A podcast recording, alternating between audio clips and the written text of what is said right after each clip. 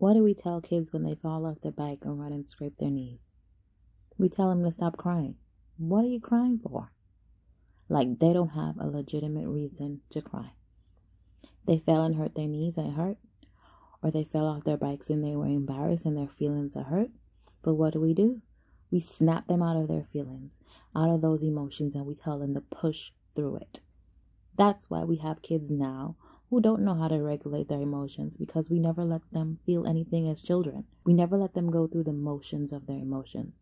So they don't know how to process sadness, they don't know how to process hurt, they don't know how to process anger because we've taught them how not to feel. I think that was a big mistake. Hey, Queens. Yeah, you. You know who you are. God, come on. Go ahead and put that crown on your head. Now tilt a little to the left. Now a little to the right. Perfect. Now let's get to work. Because we know you got big goals and you got big dreams and not afraid to let them know. Why? Because you step into your purpose. You speak out on your faith. And you shift up in your journey. Because you a boss. Welcome to the podcast Drop the Expiring Act with your host, Veli of QueenBaeGoals.com. Reminding you that you are a queen before anything else. It's your life and your goals. Make it royal. All right, y'all. Go ahead and work that crown. Hey, Queen Baes! Welcome to another episode of the Drop the Aspiring Act podcast. This is your host, Veli, and today we're talking all about fear and our actions, or at least one action that I want to introduce you to when you come up against fear. In the last two episodes, we talked about fear and what we believe, and fear and our mindsets, and some steps that you can take to start building your faith muscle and shifting your mindset or getting out of zombie land, as I called it, and avoiding the zombies. But now I want to talk to you about something that you can do. So, real action that you can take when it comes to fear. Because those first episodes are internal things. Your belief system, that's internal work. Your mindset shifting, again, that's internal work. But what action can you take when it comes to facing your fears directly? Let's talk about it. I started this episode talking about kids falling off their bikes and how they are always scolded into not crying, not feeling hurt, not feeling embarrassed, just pushing past the emotion. And that might have been you as a kid. What did your parents tell you when you fell off your bike, right? What did they tell you when you scrape your knees? I want you to really think about it today. What are we teaching kids when we tell them not to feel? Like, let's change that bike into a car because we're adults now, right? So let's think about it from the perspective of you hit your car into a tree and not a bike, right? Are you going to tell yourself, dust it off? You'll be okay. Get back behind the wheel. It's okay. No, right? We are going to probably sue the pants off whoever put the damn tree in our path or whatever idiot smashed into our car because we're in pain. We probably have to go to the hospital or we probably have some kind of back pain depending on how bad the damage and or how hard we hit into that tree, right? Because I'm going to tell you, if I get in an accident or if I hit into something, I'm going to be pissed as hell. And ain't nobody can tell me to calm down, just push through it, just brush it off. No, right? You would allow me to feel whatever emotions are necessary for me to get through that situation. So, why are we telling young kids to let it go, or to just ignore it, or to just get back up? Right? That doesn't hurt. Just get up. How do we know if it's not hurting them, right? How do we know that they can't feel pain? Because sometimes it does hurt. And sometimes they need to be allowed to feel that it hurts before we just brush off the emotions. That's where there's so many cases with kids who don't know how to regulate their emotions. And that's a topic for another day, but we really need to pay attention to, you know, the message that we're sending children that may have been passed down from generation to generation, right? Because it may have been something our parents told us and now that's what we're telling our kids. But sometimes some things don't need to be passed down because children's feelings matter. Your feelings matter. And that brings us back to, you know, the feeling of fear and our feelings around fear. Your fear matters. It wants to be heard. And the longer you silence it, is the longer you allow it to control you and control your life. Because let me tell you something when you don't face fear, you might think that it's gone because you're not dealing with it. But the minute your dream pops back into your head, the minute your aspiration starts creeping back up, your habit of ignoring it or pushing it to the side, or you just start to go through that negative self talk, and rather than processing it, you just shut it down, you shut down the negative energy, and somehow you think that makes it go away. It doesn't. So I'm going to need for you to get real uncomfortable because here's a two part action that I want you to take when it comes to fear. All right, so step number one embrace the fear. So I'm going to need you to decide on your fair day. So pick a day on the calendar and decide that this is going to be your fair day.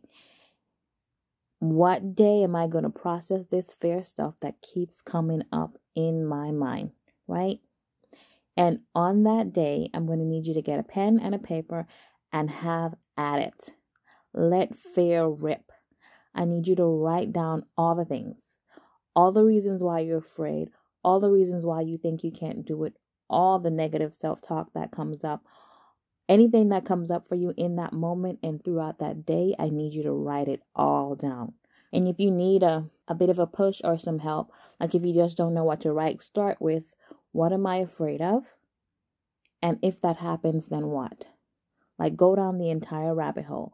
For example, if your fear is in regards to starting your business, like I know all the things that that could come up that could come up for you. I'm afraid I'm not going to make enough money to support my family, right? What if nobody wants to buy from me, right? What if nobody is looking for my service? What if nobody reads my book, right? If you're thinking about writing a book, what if everybody hates it? What if I can't find the right customers, right? What if I have to go back to a nine to five? How is that going to look, right? How's everybody going to look at me?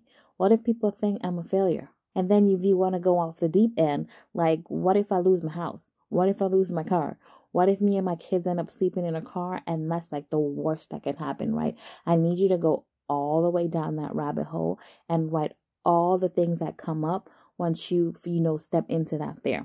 Some of you may get a little bit emotional throughout this step and as you write those things down, and that's okay because I need you to feel those things, right? You've staved it off for way too long. I need you to feel it. I need you to cry. I need you to get angry. I need you to get sad. Have a glass of wine when it hurts your feelings, right? When that negative self talk comes up and she's hurting your feelings, guess what? Just have a glass of wine after you write it down um, and just drink it up. Because I'm going to need you to feel all those things because then we're going to get to the second part of that exercise. So when the day is over, I need you to set your list aside and then shut it down. That was fair day. Fair has had its day. So, step two, I'm going to need you to have a day of courage. Now, I'm going to need for you to go into your day of courage with the same energy that you went into your day of fear. All the crap that you let fear have on its day, I need you to put the same amount of effort in when it comes to your courage. And here's the questions that I want you to start with if you need something to help you. The questions are what is possible if I showed courage instead of fear? Or what would happen if I succeeded? And what does my success look like? So, those are the three questions that you can start with if you're not sure what to write at first. Those are the questions that I want you to start with. And then I want you to go down the same rabbit hole of, you know, what happens if everything does work out? What happens if I am successful? What happens if I find the right people to buy my book? What happens if I find like all the clients that come into my business? What does that look like for me? Same thing that you did yesterday and the same talks that you have with yourself. I need you to just spin them around and you know turn turn courage on. Turn your courage on. And today, we're not having any of the negative self-talk. Anytime a hint of negative self-talk creeps up, I'm going to need you to pat that paper that you worked on yesterday for Fair Day and be like, uh uh-uh, uh, you had your chance. Today is not your day. I'm reclaiming my time, right? In the words of Auntie Maxine, reclaiming my time. You let Fair have its day yesterday, and it's equal space, equal grace. And I need you to go through the whole day with that attitude. If my business were successful, I could help so many men, or I could help so many women, or I could help whoever your business is designed to help, right? Fill in the blank. Um, if your book is a success, so many people would be entertained and amused by your writing and they'll want more. Like, I need you to just imagine all the things. Your children will be so proud of you. You would start showing up for more things for them. They would be looking at you and be like, oh gosh, mom did that. So that's possible, right? Like, I need you to write all the things. Imagine that for a whole day.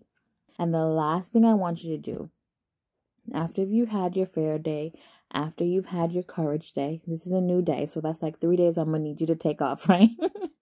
but it's a completely new day. And the last thing I want you to do is get both lists. And I want you to put them together. And I want you to remember how you felt when you create each one. So your fair day versus your courage day. And then I want you to decide which one do you want to feel more of in your future? And that's the list that I want you to keep. That's the list that I want you to go to anytime fear pops up when you're going after your dreams. That's the list that I need you to have in your back pocket on days when you are not motivated to do the work. That's a list that's going to push you to start thinking about and start moving towards dropping your expired act and starting that business writing that book, starting that side hustle, doing all the things. That's a list that I need you to keep. And I need you to remind yourself that it is possible. You can have all the things. Because fair is just a bunch of what ifs, right? But what if you were successful? What if you embrace that courage? You know, what if you you use that and challenge the fear that keeps coming up? when if your fear keeps coming back because it's not going to go away right let's just be real it's not going to go away in a day and it's going to keep coming back up. But what if you have that list to challenge it every time that it comes up? When it comes up in your head you think you can do that business? I don't know if you can do that business. You don't have the experience. I'm going to need you to hit back with that courage. Don't worry about me fair. I got this. I'm going to get the experience i need and i'm going to build the business that was meant for me. Right? Just hit it back. Hit it back. You know, you can have talks with your negative self talk. Just hit it back with that courage. That's what I'm gonna need for you to do. Keep that list to remind you every time that you start to go down the rabbit hole of fear.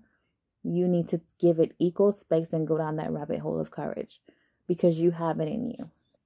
All right, so that's the action that I want you to take. Wait, I have one more thing that I want you to do. Just one more teeny tiny thing that I want you to do.